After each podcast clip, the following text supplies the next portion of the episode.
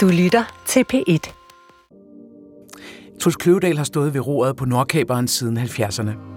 Jeg hedder Susanna Sommer, og jeg har lyttet til hans mange historier og skabt en samtalemosaik om og med ham. Du skal nu høre fortællingen om dengang danskerne begyndte at rejse ud til grisefester og sangria brænder der, og om drømmenes kaptajn, der drog ud for at se palmegrønne øer stige op af disen og opleve, at livet kan leves på mange forskellige måder. Er en fribytter ikke en sejler, der flakker fra grønt til rødt, og vågnene stiger mod livet, men søvnigt mod alt, som er dødt. Og ligger han ikke og døser, i læger latiner sejlet, og ser på de vilde lande, som i havet står omvendt spejlet. Skibstævne med galionsfigurer, drager, havfruer eller spejtende skønheder, skåret ud som tro kopier af en elsket på land, har pløjet sig frem gennem mig, og i længsel sejlede andre agter ud. Men for hvert skib slettes et spor. Okay, så skal jeg bare fødderne på, så jeg ved hvad være der. Hvis jeg vil begynde at beskæftige mig med den politiske virkelighed heroppe i landet, ja, så er det jo bare at gå ned i gummibåden og gå i land. Ikke? Og hvis jeg beskæftiger mig med, hvad der er nede på bunden, ikke? så kan jeg sgu dykke ned og tage skallerne og fisken, og jeg kan også leve af dem. Ja, jeg skal have svømmefødderne på, ikke? Jeg tror, jeg har det varmt nu, du, indtil jeg kommer i vand. Selv den mindste jolle hævede jeg så højt, som en far rider sit barn på skuldrene over en mark eller igennem en skov, når det ikke mere overgår at gå. Alle siger efter, man har opfundet en computer, at verden bliver mindre og mindre. Jeg har det fuldstændig modsat. Jeg synes, at jo mere jeg rejser ud i verden, desto, desto større synes jeg, den bliver. Ikke? Altså, se på et søkort over Japan, mand. Det skal, Indonesien er 36.000 øer. Der skal mange liv til, ikke? Det, det er noget, man siger, fordi man ikke er ude i den, fordi man tror, man har øh, fjernsynet, eller man har verden inde i en skærm eller bog. Eller sådan. sådan er det ikke. Når du rejser ud i den, så er det ligesom en vejtvinkel, der åbner sig og udvider sig. Det er ligesom, jamen gud, altså jo mere jeg har rejst, desto mere, så synes jeg jo kun, jeg har rejst og sejlet på en ganske, ganske tynd silketråd. Mennesker bliver spist i Polynesien. Oh, la, la, la, der har altid boet nogle underlige størrelser over på den anden side af bakken. Mærkelige fremmede, som var helt, helt anderledes end os. Som vi kunne spejle os i, tage afstand fra, eller bruge til at forsikre os selv om, at vi boede i den bedste af alle verdener. Fordommene om de fremmede har været mange. I Aarhus kan de ikke selv skrue en pære i. Tyskerne er OCD-ramte ordensfantaster. Franskmændene knaller elsker inden i frokostpausen. Finderne stikker med kniv. Amerikanerne er overfladiske. Og i Polynesien spiser de så som bekendt de besøgende. Jo længere væk de fremmede var, jo mere kunne vi eksotisere og fylde dem med al vores angst og alle vores underbevidste drømme og længsler. De var menneskeædere, træske asiater eller edle fascinerende vilde. Helt ind til benet, så tror jeg, at det at rejse, det betyder i virkeligheden, at man øh, er nysgerrig efter at se, at livet kan leves på en anden måde, end den, man er opdraget til. At maden smager anderledes, at man øh, går i andet tøj, øh, man taler et andet sprog, man øh, har andre guder. Før danskerne myldrede ind i flyene og ud i verden, så var det sømændene, der kom hjem til landkrabberne bag ploven med historier om, hvad der skete på den anden side af horisonten. Jeg havde en barnepige, og hun havde en kæreste, som selvfølgelig var sømand. Carsten Jensen, forfatter til romanen Vi de druknede, om sømændene fra Marstal og til flere rejsebøger. Han kom så med nogle kantiserede finer, som jo var vildt eksotisk. Og dem havde han købt i Antwerpen, men for mine ører lød det, som om han havde købt dem i den anden verden. Og jeg var lige vokset op i den helt bogstavelige overbevisning om, at der var en anden verden, en slags parallelverden, en fantasiverden, en eventyrverden, som sømænd altså rejste ind i. Ligesom vi kan krydse grænsen til Norge eller Tyskland, så kunne de krydse grænsen til den anden verden. Og det var den verden, jeg gerne ville ind i, når jeg blev voksen. Al kulturel udvikling ligger jo i, at man møder noget nyt. Der kommer nogen over fra den anden bjerg side, der har været lidt længere væk og siger, prøv at se, de bruger sgu en økse, der anderledes, ikke? Eller jeg så et skive, ikke?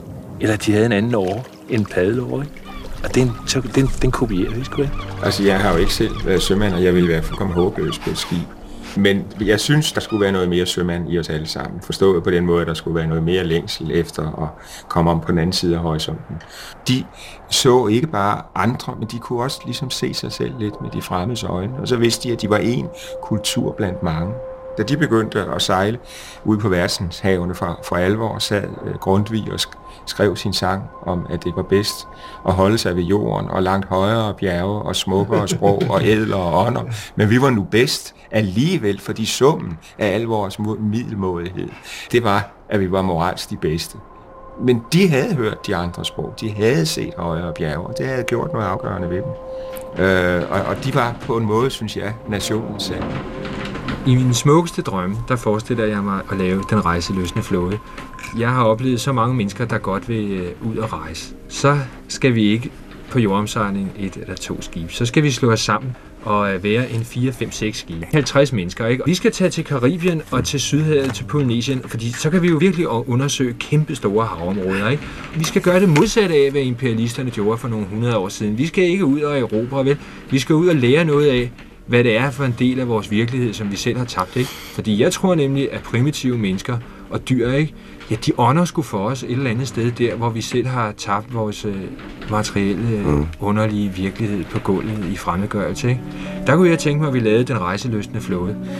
Før blomsterbørnene kørte folkevognsrobrød til Indien eller drømte om den rejseløsende flåde, så kunne man i de rejseløse 50'ere opleve verden per stedfortræder, når en af tidens opdagelsesrejsende, som for eksempel Jens Bjerre eller Jørgen Beach, holdt lysbilledshow i forsamlingshuse og på provinshoteller, eller når familiejournalens rejsereporter Hakon Milke i begyndelsen af 50'erne fortalte om Galatea-ekspeditionens oplevelser i fjerne eksotiske lande. Den dans, vi nu skal se, har det været meget vanskeligt at få arrangeret.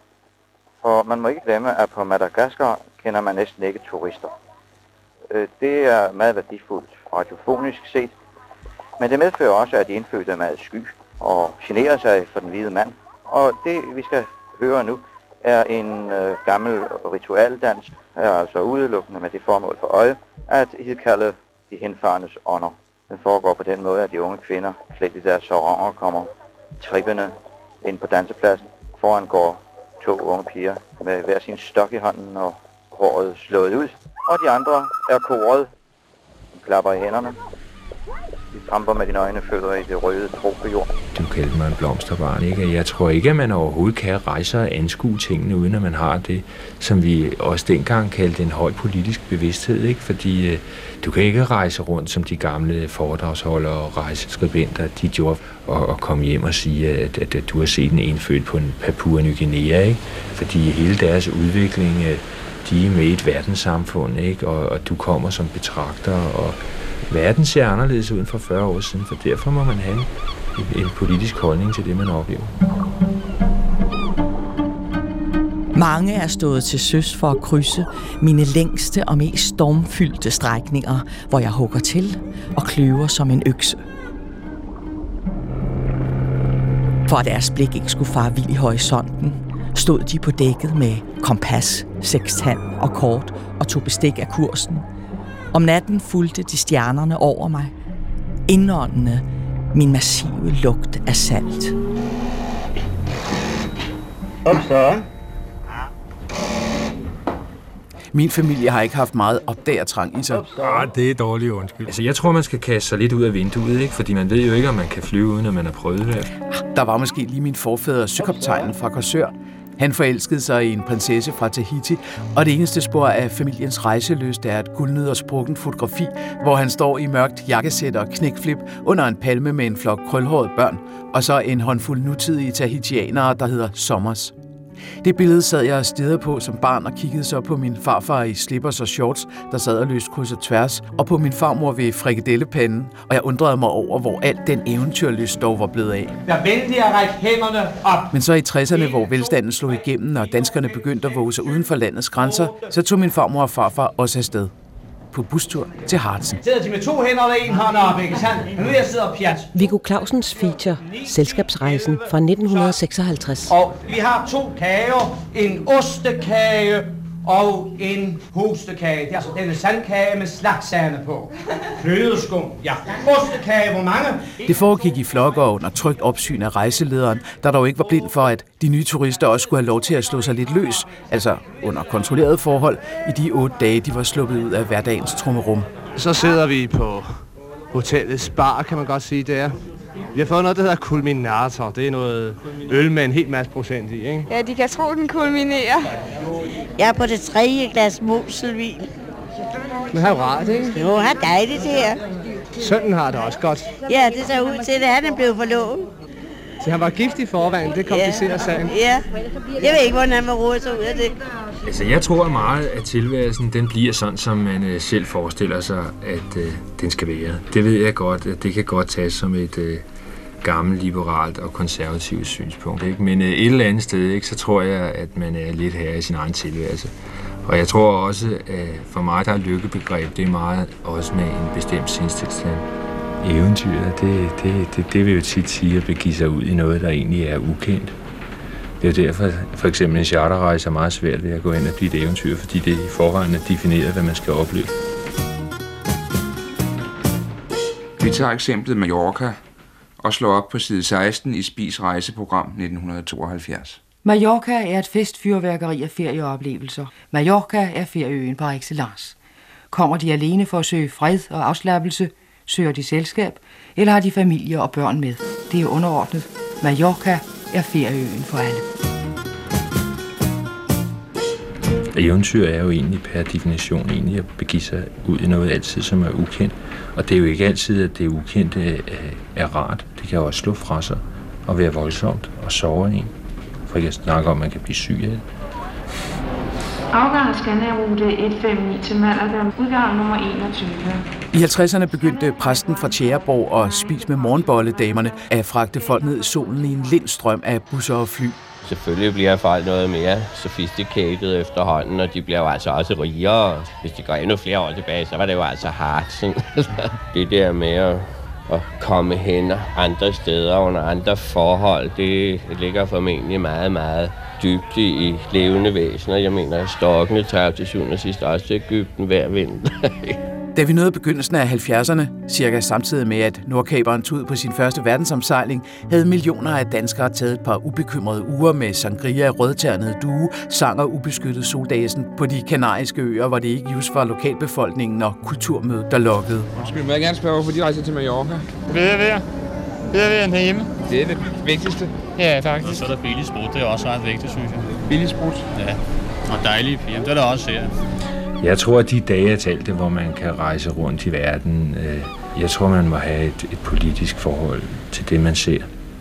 Fordi så noget som strande og palmer og fortorvscaféer og sådan noget, det er jo, det er jo fint nok især til en sommerferie, men hvis du virkelig rejser meget, så, så må du ligesom interessere dig for samfundsforhold, fordi øh, kunsten ved at rejse er netop, at du ligesom sætter dig ind i det. Ikke? Du kan ikke rejse i overvis øh, på den der overflade der udover det slet ikke må være sjovt. Ja, vi rejste ned for at få sol og sommer i stedet for regnvejr. Ikke? Det er det billigst.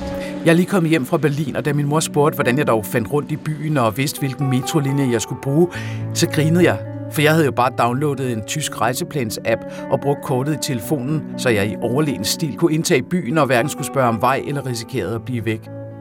Men det er på en eller anden måde lidt indbilsk at tro, at det er så let at blive indfødt.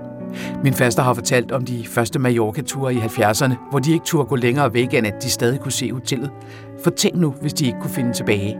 Nok var det fremmede, billigt og solbelyst, men det var også farligt og utilnærmeligt. Det var meget sjovt, da vi kom til Karibien, ikke? Der troede vi jo, at vi skulle se hele det karibiske hav her, uha, ikke? Og det er jo et kæmpe område, ikke? Og der begyndte vi netop at ligge og sejle på en tosset måde med, at vi lå og var to-tre dage der, to-tre der, ikke? Og pludselig fandt vi ud af, at det, det kunne vi ikke. Det blev for overfladisk, ikke? Fordi der skete jo det, vi fik gode kontakter og gode venner, ikke? Mm. Og så der er en fest her, eller I skal op og spise hos mm. os, ikke? Eller et eller andet, ikke? Mm. Eller jeg tager dig med derop og ser der, der, den vulkan, eller hvad det kan være, ikke? Altså hver gang vi ligesom havde fået fingeren ned i jorden, ikke, så skulle vi bare sejle igen. Ikke? Ja. Så derfor så fandt vi hurtigt ud af, at det var bare med at stryge en hel masse steder, ikke? og så være der en måned. Eller... Så tror, det var smukt, da vi kom hjem fra jordomsejlingen. Der tog jeg nogle øh, havne i, i øh, Middelhavet. Malta, Malaga og Lissabon. Ikke? Og det var byer, jeg kunne simpelthen gå op på markedet ikke? og købe ind hos den samme store dame. Ikke? Det, var, ikke? det var simpelthen så fint. Ikke? Altså, det var så lækkert. Ja, vi har været i 62 lande ikke? og på over 700 øer. Det var ligesom at komme hjem og komme til de der byer, man kendte i middelalderen. Hvornår kender man egentlig et sted? Man kan godt forledes til at tro, at man kender New York, når man har set 1000 tv-serier og ved præcis, hvor mange valg det kræver at bestille en sandwich i dineren, eller hvordan man skal opføre sig i metroen. Men efter den første brusende følelse af at kende byen, så lukker den sig som en øster, så man opdager, at der skal noget helt andet til, før man får et sted ind under huden. Forhåndsindtrykkene i den digitale virkelighed er massive, og vi har været så mange steder uden at være der. På savannen med National Geographic eller til Thanksgiving med Friends. Nogle gange savner jeg at være helt blank og nødt til at indtage et nyt sted med mere sansevejende ydmyghed og nysgerrighed. Da jeg for et par år siden lejede en lejlighed i Rom for at arbejde der et par måneder, havde jeg forventningskodet Google Street Viewet hele kvarteret, og den dag jeg ankom, vidste jeg både, hvor bæren og den lille park lå. Super smart og virkelig velegnet til at sikre mig, at jeg endte i et kvarter, der passede til netop min originale personlighed og alle mine rejseforestillinger. Men på en eller anden måde havde jeg også frataget mig selv indtagelseslindreturen med øjnene på stilke og alle femmerhår på arbejde. De første indtryk, duften af pis under togbroen, grinene inden fra tobaksforretningen med den store Corto Maltese graffiti, det forkerte højre drej ned ad gyden, der viser sig at ende i en Bougainvillea-bevokset port ved en lille kanal. I stedet gik jeg og satte flueben ved alt det, jeg havde set på skærmen, og blev desværre ikke væk en eneste gang. Det er så let at sejle over Atlanterhavet, at øh, man siger, når man står herhjemme, du skal bare sejle sydpå, og så når smøret det begynder at smelte, så skal der falde af til styrbord. Og så sker der jo altså det, når man sejler over havet, øh, pludselig en morgen. Så har man en palmegrøn ø ude i disen, ikke? Altså det at komme i land efter en lang tid på søen, det er en blanding af en stor glæde og så et forfærdeligt antiklimaks, ikke? De gange, jeg har været mest deprimeret, ikke? det var da vi kom til Marquesas og til øh, uh, Marca- øh, Barbados. Øh, fordi øh, altså, det er virkelig en antiklimaks. Ikke? Du er ligesom inde i en rytme med at sejle i ugevis, ikke? og så pludselig ikke, så skal du til altså, der går et par dage, inden man kommer op i byen og over floderne, ind i skovene og op i bjergene, ikke? og ligesom øh, omstille sig. Ikke? Og jeg får det mere og mere sådan, at jeg vil godt gå et dag eller et døgn nede på skibet, inden jeg sådan kan lide at gå i land. Ikke? For jeg kan godt lide sådan at betragte havnelivet, eller hvad der sådan... Der er nogen, der farer lige land med det samme. Ikke? Jeg får det mere og mere sådan, jeg vil godt lige gå, gå en dag eller to. Ikke? Mellem Europa og Amerika skylder jeg. Mellem Amerika, Afrika, Australien og Asien. Mellem Nordpol og Sydpol. Jeg er svejende dyb som kløften mellem det amorfe og det besjælede. Jeg er uden begyndelse, uden ende. Jeg forbinder kontinenter, eller jeg adskiller. Afhængigt af, om du bemestrer mig.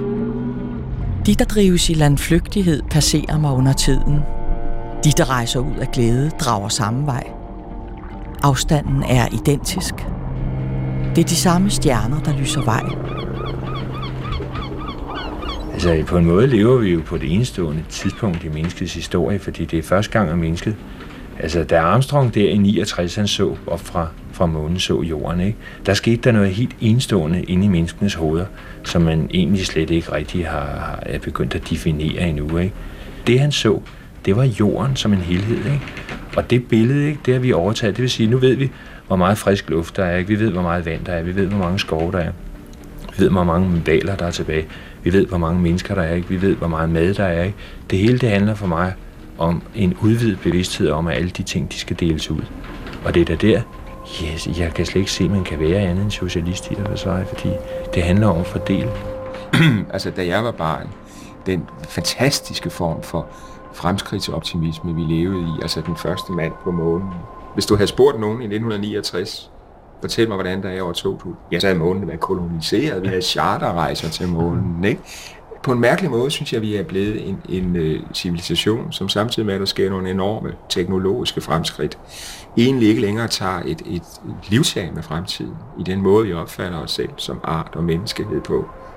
Der er det som om, at, at vi har mistet vores opdagertrang eller nysgerrighed over for universet. Med det med at rejse med en høj politisk bevidsthed, ikke? Det er dels et slagord, men det, det er sgu da også noget, vi har gjort os umage for, for at prøve på at, at sætte os ind i de samfundsforhold, som øh, vi besøgte. Ikke? Der oplevede vi jo også for eksempel, at vi var så mange, ikke? og det at vi har været sådan et åbent skib, ikke? at folk har ligesom turde join os, ikke? og så har mange af os har kunnet håndværk. Ikke? Det at du kan komme ind for eksempel og hjælpe folk med at få et elektricitetsværk til at køre igen, ikke? Fordi øh, jeg nu tilfældigvis også har forstand på den slags ting. Ikke? Verdensskibet eller vores jordomsejling, det ligner ikke nogen andre både, vel? Fordi øh, vi ligner ikke handelsflåden, men vi ligner heller ikke den udprægede østsejler, vel? Det, vi sejlede jo ikke jorden rundt på grund af en sportspræstation. Vi gør det, fordi vi vil opleve det fællesskab sammen, ikke? I Karibien. Det er jo sort folk derovre, der i sin tid er, er kommet derover og blevet slaver, ikke? Og, og så mange af dem ønsker sig tilbage. Ikke? Og der var en Black Power-bevægelse, ikke? som vi blev ind i også. Og vi oplevede også det der med, at der blev smidt sten efter os. Ikke? Det var noget af en nedtur for os, fordi vi havde besluttet os til, at vi ville sejle jorden rundt med en høj politisk bevidsthed, og så får man en sten i hovedet. Men det lærte vi også noget af, fordi så sagde vi til os selv, at vi er for dårlige rejsende. Ikke? Og så begyndte vi at projicere os ud i landskabet, ikke? og gå op og undersøge de politiske forhold, og gå op og se fabrikkerne og kigge ud og så landbrug og sådan noget. Der har vi jo haft en fordel på Nordkæberen. Vi har været så mange, vi spreder os meget hurtigt som en vifte ud over hele øen og kommer tilbage med en masse information. Og det er nemlig den der kunst med at være en god rejsende eller at være en dårlig rejsende. Ikke? Hvornår er man en god rejsende? For samtidig med, at Nordkaberen skar sig gennem oceanerne på årlange rejser, så holdt vi andre jo også op med at være grisefestaber i flok på jagt efter en tuborg og en leverpostejmad med den pittoreske lokalbefolkning som stafage. Nu skal vi rejse bæredygtigt, sørge for, at hoteller og rejsebyråer er socialt ansvarlige, bidrage med frivilligt arbejde det sted, vi besøger, og skære ned på de lange flyrejser. Turist er blevet skældsord. Turist, det er noget, de andre er. De hervende hjernedøde hårder. Man skal være rejsende på selvplanlagte ture til ikke overrendte steder, blende ind i dagliglivet, bo i Airbnb-lejligheder, fylde indkøbskurven med lokale råvarer og selv lave mad, før jagten går ind på den autentiske bar, som guidebogen har lovet, er helt uden andre turister. Ah, Jeg kan, jeg kan godt lide at være en fremmed. Jeg kan godt lide den anonymitet, der ligger i, at man er helt fremmed. Det giver mig frihed til at opleve, ligesom på, øh, på mine egne præmisser.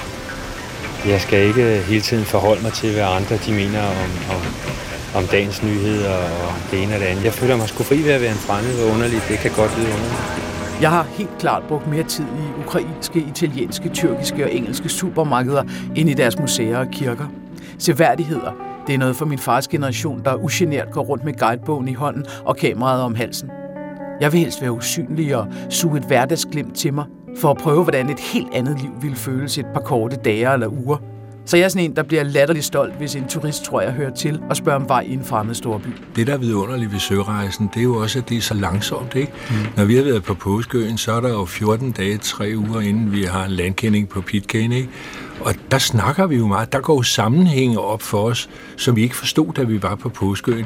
Men fordi vi har spredt os ud over øen, ikke, så er der en, der har mødt en præst der, og nogen snakker med en gammel kone der og sådan noget. Og pludselig er der nogle sammenhænge, man forstår. Men, men man forstår det ikke, mens man ser det, Nej. eller oplever det. Sådan kan det også være med musik, ikke? at øh, pludselig så har man brækker nok til, at det glider ind i en, ikke? At, man er, at man er modtagelig. Første gang, jeg krydsede ekvator, jeg, blev simp- jeg så næsten ingenting, for jeg var så optaget af at kigge på min egen skygge, da klokken blev 12. Fordi jeg ville se det her med, da jeg aldrig havde oplevet, at jeg slet ikke kastede skygge. Yeah. Jeg stod bare og kiggede ned på mine fødder hele tiden, for at se, hvor lille den ville blive. og der er man jo, altså der har man de der øjeblikke, altså selvom man er voksen og meget voksen. Det er en oplevelse, der er så intens og mærkelig. Og den har lidt af det under over sig, som, som hører til oplevelserne i barndommen. Den her uforglemmelige intensitet det er jo noget af essensen ved at rejse. Det oplevede vi ude i Fransk Polynesien også, ikke? at øh, når vi nærmede os sådan en atol. En atol er en slags ø, der har en meget, meget spændende geologisk struktur. Det er altså vulkanøer, ikke? som øh, i årmillioner synker i havet ganske langsomt. Men øh, så samtidig i vandkanten, der begynder der at gro koraller, og de gror altså mod lyset. Ikke? Det er altså bare et ringrev, der er en halv meter høj, eller en meter høj. Ikke? Og så er der en stor lagune i midten. Og øh, det er et fantastisk syn at komme sejlende til sådan en. Når du er selv på 100 sømils afstand, der kan du altså se en atol som et spejlbillede oppe på himlen. Ikke? Altså som et omvendt Fata Morgana. Den står som palmer, der står på hovedet op i 10 km højde. Altså det er helt op, så højt står det, ikke? Hvis jeg lukker øjnene, så er de der stadigvæk. En flok værbitte russiske bedstemøder rundt om en rundsnudet lastbil med et tyrkise lad fuld af grønne æbler i Moskva engang i 90'erne. En burkaklædt grinende kvinde på et thailandsk marked, der sad og frøs cola til ispinde i blanke metalrør. Duften af solskin på et knortet islandsk fjeld, eller ørkenens abstrakte rillede mønstre i Namibia. Så mange små sansninger, der har sat sig fast gennem årene. Det fremmede renser øjnene som en hvid tornado, og pludselig ser man byens eller landskabets små forskydninger. Gør sig umage for at afkode menneskemønstre og måder, eller tager sig tid til at gå på opdagelse, smutter ind på et galleri eller hopper af toget for at se, hvad floden gemmer bag den næste bukning. Hver gang jeg har været afsted, tænker jeg på, hvorfor jeg aldrig gør det samme i København. Min kendte by, som jeg dag efter dag, måned efter måned, år efter år, bliver så hjemmevandt igennem, mens jeg tænker på noget andet og åbenbart har sat udforskningslysten på standby til næste ferie. Vi er her jo så kort for fanden. Det er jo altså noget andet, du finder ud af, når du rejser, ikke? Det er jo, at vi er her jo på lånt tid, ikke? Du ved, så det er Tænk dem, der går rundt og brokker sig hele deres liv, og så mm. først til sidst opdager, at, øh, at nu er der ikke mere tid tilbage og øh, der ikke er flere sommer og flere lyse nætter og sådan noget. Altså, jeg synes, man skal have en vis taknemmelighed over, at man øh, har sin tid. Fordi det ender med et par meter jord over kistlåget. Så prøv at tænke, hvad der er gamle bondeslægter, der har slidt Tænk på alle dem, der døde i krigen, ikke? 2. verdenskrig. Jeg er født under 2. verdenskrig. Alle de unge, der kastede sig op på stranden. Og som 20-årige døde for, at vores generation kunne få et liv i fred og frihed, og en, et, et hvert ung menneske kører en billet til 7-8.000 kroner og rejser jorden rundt. Det er der ikke noget andet tidspunkt i verdenshistorien, man nogensinde har kunnet det på. Men det er jo helt fantastisk, ikke? Altså, jeg synes, man skal brokke sig, når der er noget at brokke sig over, men alt for mange, de glemmer også at være, øh, være lidt mere tilfreds med, at man øh, har sit gode liv. Jeg trækker mig sammen og vider mig ud. Stemmen er min, og ingen andens. På den kender du mit ansigt. Jeg bruser ind mod land og trækker mig tilbage igen. Lyt til mine mørke vokaler og til mine lyse. Men min grundtone er A. Jeg er begyndelsen til hvert et sprog. Jeg er essensen af dem alle. Jeg husker fremtiden og er nøglen til hemmelige skrin af betydninger.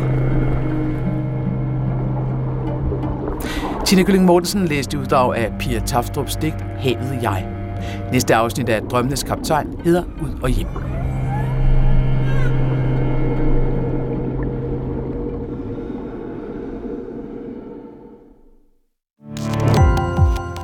Gå på opdagelse i alle DR's podcast og radioprogrammer. I appen DR Lyd.